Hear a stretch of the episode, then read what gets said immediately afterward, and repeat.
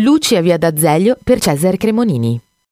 Ha sempre avuto un rapporto speciale con la sua Bologna, non ha mai nascosto il suo amore per questa città, un luogo che lo ha visto nascere e crescere come artista, a partire dai primi demo e concerti nei locali.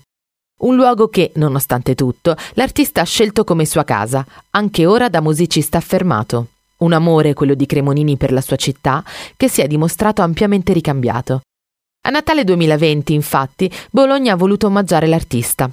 Lo ha fatto creando ed esponendo delle luminarie natalizie con scritti i versi di una sua canzone. È stato scelto Nessuno vuole essere Robin, il secondo singolo estratto dall'album Possibili scenari. Queste decorazioni sono state installate in via d'Azeglio, una strada nel centro storico della città.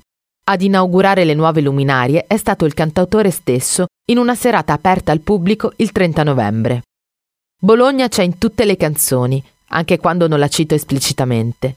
Le strade del comico, per dire, sono quelle di Bologna. Il cinema di una come te è quello di Casalecchio, ha dichiarato Cesare in un'intervista. Bologna è famosa per il suo spirito di accoglienza e per saper far sentire a casa chi viene a visitarla.